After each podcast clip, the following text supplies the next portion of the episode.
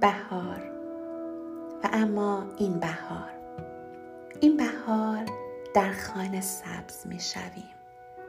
در خانه جوانه می زنیم. در خانه شکوفه می دهیم. این بهار را در خانه می مانیم و دعا می کنیم. برای رسیدن روزهای خوب برای دوباره سبز شدن.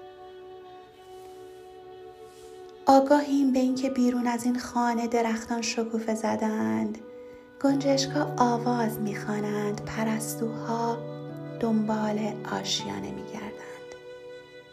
آگاهیم به اینکه زندگی ادامه دارد ولی ما بیرون از این خانه در دل سبز بهار به زردی پاییز می‌رسیم. باید صبر کنیم.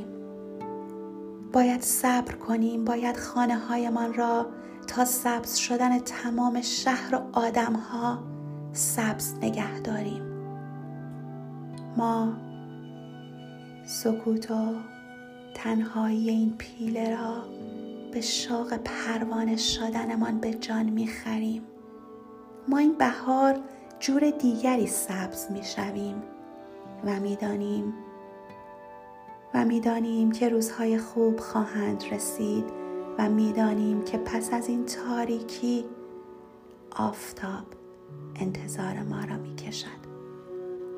روزهای خوب که رسیدند با هم جشن آغوش و لبخند می‌گیریم و کاش و کاش کسی از ما کم نشده باشد در خانه بمانید که کم نشویم در خانه بمانید که سبز بمانیم. در خانه بمانید